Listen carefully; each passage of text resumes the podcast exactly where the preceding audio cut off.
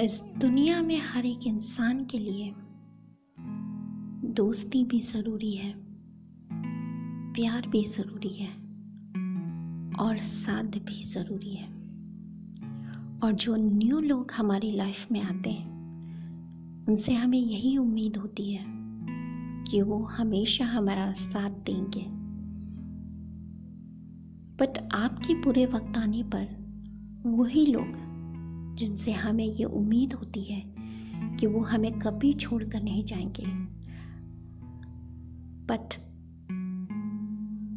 असल में वो हमें एक सीख देने आते हैं कि अब हमें अकेले ही चलना है। वो हमें सिर्फ़ अकेले जीना सिखाने आते हैं। इसीलिए किसी से ये उम्मीद मत करना।